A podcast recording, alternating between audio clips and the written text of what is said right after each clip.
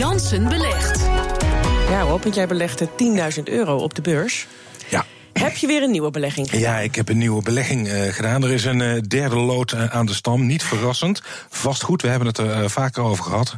want ik zit namelijk al met een ETF, een zogenaamde tracker van Think. Die heeft hij uitgegeven in Europese aandelen. 100 grote Europese bedrijven. En met een beleggingsfonds van NN zit ik in een ja, ja, fonds dat wereldwijd belegt in obligaties. En de derde poot is dus vastgoed geworden. Dat doe ik weer met zo'n tracker, zo'n ETF. In dit geval heb ik een tracker gekocht van iShares. Dat is een bedrijf van BlackRock, een van de grootste financiële instellingen ter wereld.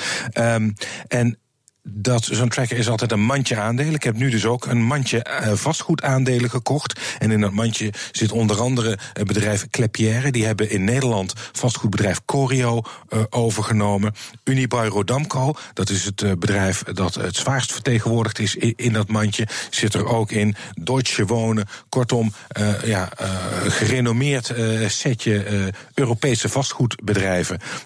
ja, daar zit ik dus nu rechtstreeks in via, de, via die tracker. En ik heb nog ruim 5300 euro in kas. Ja, en waarom heb je voor deze tracker gekozen? Wat, wat was de.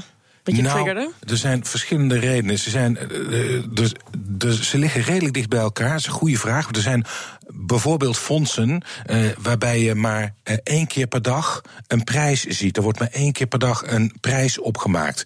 Uh, het voordeel van een tracker als deze is dat je daar de hele dag in kan handelen. En verder is natuurlijk, vind ik het prettig dat Think. Think is bijvoorbeeld uh, gelieerd aan uh, Binkbank. In Nederland een bekende broker. iShares is onderdeel van BlackRock. Wereldwijd gerenommeerde. Een Amerikaanse instelling, maar even de grootste ter wereld. die naam vind ik ook belangrijk. En als ik kijk naar ja, de, de set bedrijven waar ze in beleggen. Daar zitten een aantal grote bekende namen in. Waar ik wel vertrouwen in heb. Voelt lekker. Ja, voelt wel goed. Ja. Hey, en je kreeg er van langs hè, op Twitter afgelopen week. Ja, zeker. Uh, uh, dat uh, heeft te maken met mijn koudwatervrees. zou, ik nou oh, wel, ja. zou ik nou wel of geen aandelen kopen? Zijn ze niet te duur, ja of nee? En daar kwamen reacties op als... scheid toch uit met je instappen. Je had vijf jaar geleden moeten instappen. um, Ja, daar kun je natuurlijk niks mee nu. Want nee, ja, daar, kan, dit is... nee, daar kan ik inderdaad helemaal niks mee. He, uh, die zeggen dan ook, je moet je wachten tot de volgende crisis zich voordoet. En dan wijzen ze naar Warren Buffett. Wat inderdaad natuurlijk een zeer gerenommeerde koopjesjager is. Maar dan vergeten ze wel dat Buffett ook niet uh, zeven jaar lang uh, op zijn handen zit. En Hans Oudshoorn van Bingbank, die vindt dat argument dan ook niet terecht. Je gaat beleggen en dan moet je ook gewoon een moment kiezen dat je dat gaat doen. Dat je dat gaat opbouwen. Dus ja, vijf jaar geleden was het moment voor jou niet daar. En joh, je hebt het nu gedaan en dat is gewoon helemaal prima. Het geluk is natuurlijk ook wel een klein beetje de koersen zijn wat afgekomen, wat gezakt. En jij bent ingestapt. Ja, dat is in ieder geval een gunstiger moment dan toen we elkaar een paar weken geleden uh, spraken. Maar ja, je doet het toch ook met het vizier op een wat langere termijn.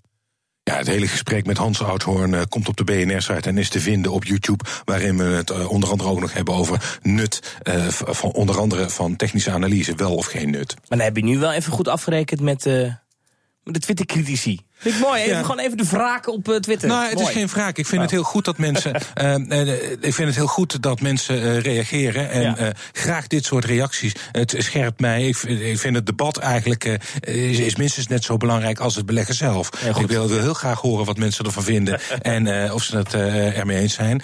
Um, het is... ja, ik wil eigenlijk vooral ja. horen, Rob, of je nou een beetje winst begint te maken.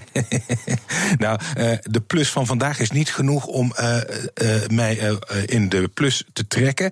Overigens zeg ik er meteen even bij dat op het moment dat vanmiddag bekend werd dat het inreisverbod toch grotendeels wordt goedgekeurd, de winst van de AEX wel flink is teruggezakt. Dat is nu nog maar twee tiende procent.